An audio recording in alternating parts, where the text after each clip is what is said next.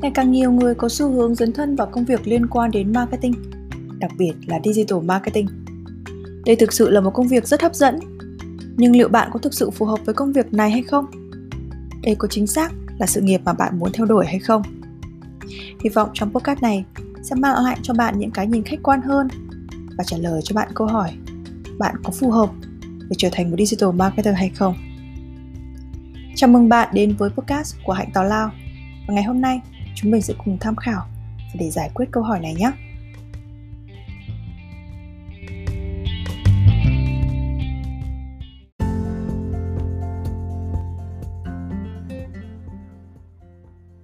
Digital thì ngày càng tỏ rõ lợi thế của mình trong lĩnh vực marketing, nhất là trong bối cảnh kinh doanh cả thế giới đang dịch chuyển mạnh mẽ từ giao dịch trực tiếp sang giao dịch qua các nền tảng công nghệ như hiện tại, nhất là trong các thời đuổi dịch bệnh như thế này. Digital marketing là một cơ hội mở. Mình có thể khẳng định ngay rằng digital marketing ngày càng hấp dẫn các bạn trẻ mới bước chân vào nghề. Cơ hội công việc thì không giới hạn, xu hướng tiếp cận công nghệ mà đó là một cái thuộc tính bắt buộc của lĩnh vực này khiến cho các bạn trẻ trở nên choáng ngợp và bị kích thích. Đặc biệt hơn đó là thu nhập của một nhân sự làm digital marketing hấp dẫn hơn rất nhiều so với các vị trí khác trong cùng bộ phận marketing.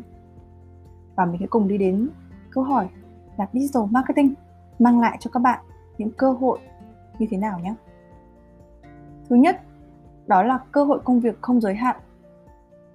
Theo số liệu của Tổng cục Thống kê Việt Nam thì hơn 98% doanh nghiệp vừa và nhỏ thiếu hụt số lượng lao động digital marketing và sale. Đây là số liệu năm 2017.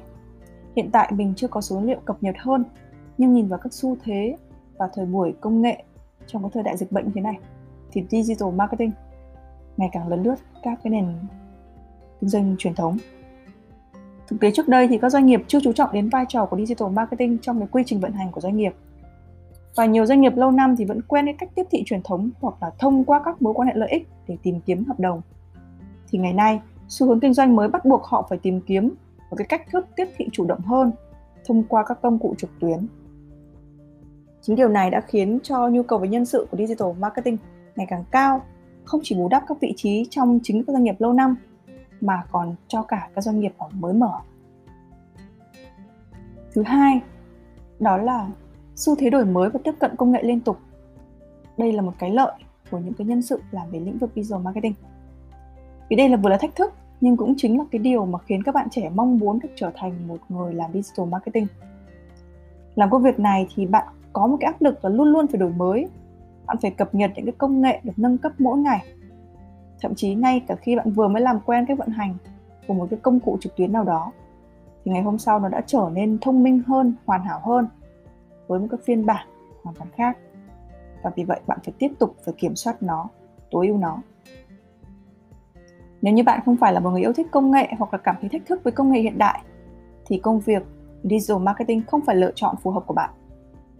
Mặc dù không thể phủ nhận rằng công việc này có vẻ thời thượng này, được tiếp cận nhiều công nghệ hiện đại này, và những người làm digital marketing thường mang lại một cái cảm giác tân tiến hơn so với những cái công việc của một cái ngành nghề khác. Cái ích lợi thứ ba của một người làm digital marketing đó là có thu nhập hấp dẫn theo báo cáo của Mono là một cơ quan nhân sự quốc gia tiến hành nghiên cứu trên 70.000 dữ liệu làm việc trong lĩnh vực marketing thì mức lương của các vị trí trong digital marketing hấp dẫn hơn rất nhiều. Theo báo cáo này thì với vai trò và công việc của một người làm digital marketing thì lương có thể là từ 140 đô la cho đến 200.000 đô la trên một năm. Như vậy trên thị trường lao động Việt Nam thì mức lương được đề xuất tại các trang tuyển dụng dành cho các vị trí digital marketing thì nó cũng dao động và nhưng khá là cao. Mức độ chuyên viên thì từ 12 đến 30 triệu, còn mức độ quản lý thì có thể lên đến 45 triệu. Nếu mà xét về cái mức trung bình lương ấy, thì ngành nghề này nó có con số mà cao từ gấp rưỡi cho đến gấp hai lần các vị trí khác trên thị trường lao động Việt Nam. Như vậy thì cái công việc này nó mang cho rất là, mang lại cho rất là nhiều các cái cơ hội rất là tốt đẹp. Thế nhưng vậy thì nó có thách thức gì? Và tham gia cái lĩnh vực của công việc này nó có yêu cầu hay cao hay không?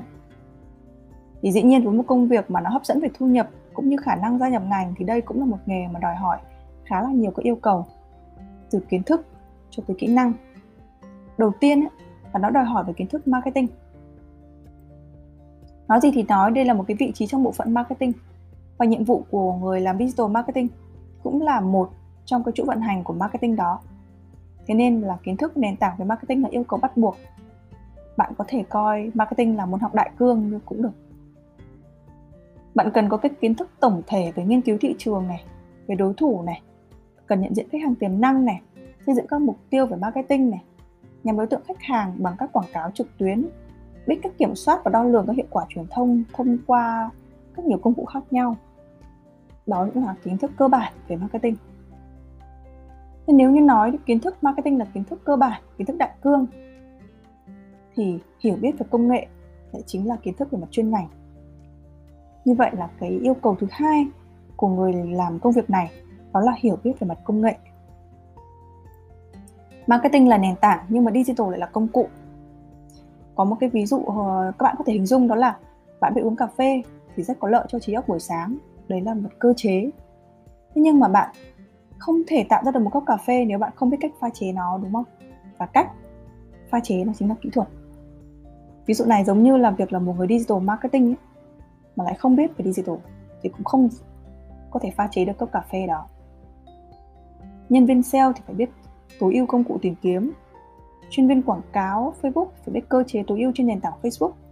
Chuyên viên quảng cáo Google thì phải biết cách đấu thầu các từ khóa. Kỹ năng thứ ba mà công việc này yêu cầu đó là kỹ năng phân tích số liệu. Làm việc trong lĩnh vực digital marketing thì bạn giống như bạn bơi trong cái biển số liệu. Có một cái lợi thế từ công cụ nền tảng này đó là nó cung cấp cho mình cái nguồn data khổng lồ thậm chí là trực tuyến luôn. Nhưng cũng chính là thử thách khiến người làm digital cần lựa chọn dữ liệu phù hợp. Bạn cần chọn lọc số liệu cần phân tích dữ liệu để phát thảo nên những cái báo cáo tổng quan. Đó là một việc làm vô cùng cần thiết. Vì số liệu trong lĩnh vực digital marketing ấy, nó mang tính cơ sở để đưa ra những cái quyết định marketing phù hợp. Cái yêu cầu thứ tư của công việc này đó là tư duy bố cục nội dung bạn nghĩ rằng là làm digital marketing là làm trên các nền tảng công nghệ và bạn không cần biết, quan tâm quá nhiều đến mặt nội dung? Thì nội dung nó cũng không phải là yêu cầu công việc của bạn. Thực tế thì không phải như vậy. Nội dung nó là một phần rất quan trọng trong digital marketing. Nội dung trên kênh trực tuyến nó mang lại những cái đặc điểm khác biệt so với những cái nội dung trên nền tảng truyền thống khác. Có một cái ví dụ như là thời lượng của một cái video. Mình đang nói đến thời lượng lý tưởng nhé một video đăng trên Facebook, có thể là một phút. Instagram là 30 giây, Twitter là 40 giây, YouTube là 2 giây. Có thể cái thời điểm mà bạn nghe cái podcast này thì cái thời gian lý tưởng của mỗi nền tảng nó đã thay đổi rồi. Thế nhưng mà ý của mình muốn nói ở đây, đó là mỗi một cái nền tảng nó sẽ có những cái quy định, có những cái cách tối ưu để mà người làm cái công việc này cần phải biết cách cân đối tối ưu hóa cái nội dung quan trọng nhất trong khoảng thời gian phù hợp để những cái nội dung quan trọng không bị người xem bỏ lỡ.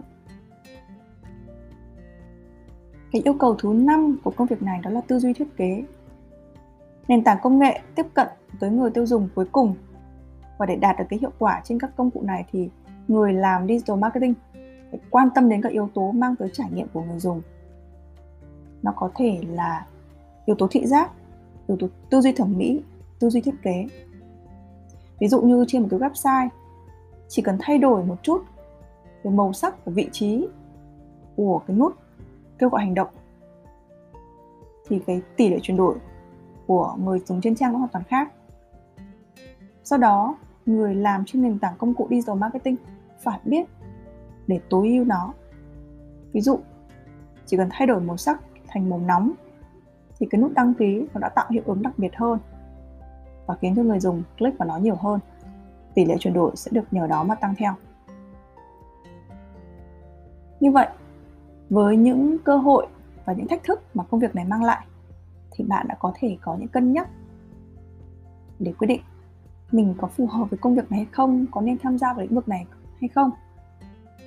Theo mình thì digital marketing là một lĩnh vực khó nhưng mà rất xứng đáng để thử nếu như mà bạn đang quan tâm đến lĩnh vực này và cảm thấy mình có những yếu tố phù hợp thì những cái vị trí sau đây mà bạn có thể cân nhắc khi mà tham gia lĩnh vực digital marketing bao gồm là vị trí sale vị trí quảng cáo Hiện tại thì có hai nền tảng quảng cáo chính đó là Google và Facebook.